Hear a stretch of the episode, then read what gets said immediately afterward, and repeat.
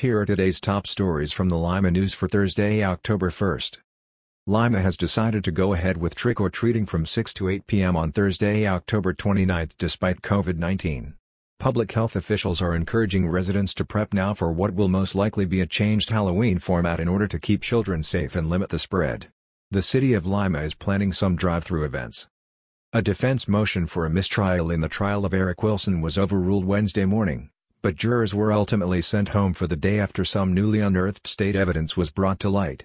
Outside the presence of jurors, Defense attorney Zachary Maisch protested on the record that 12 video files turned over by prosecutors Tuesday morning should be ruled inadmissible at trial.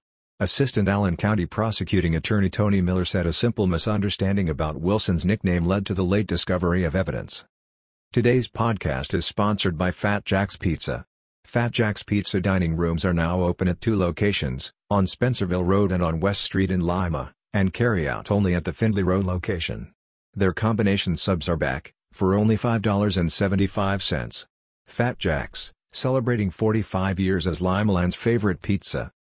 President Donald Trump and Democrat Joe Biden kept up their debate stage sniping from the road and the rails on Wednesday, fighting for working-class voters in the Midwest while both parties, and the debate commission, too, sought to deal with the most chaotic presidential face-off in memory.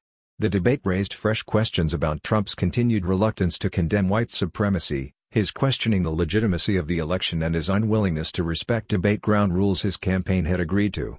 Some Democrats called on Biden to skip the next two debates.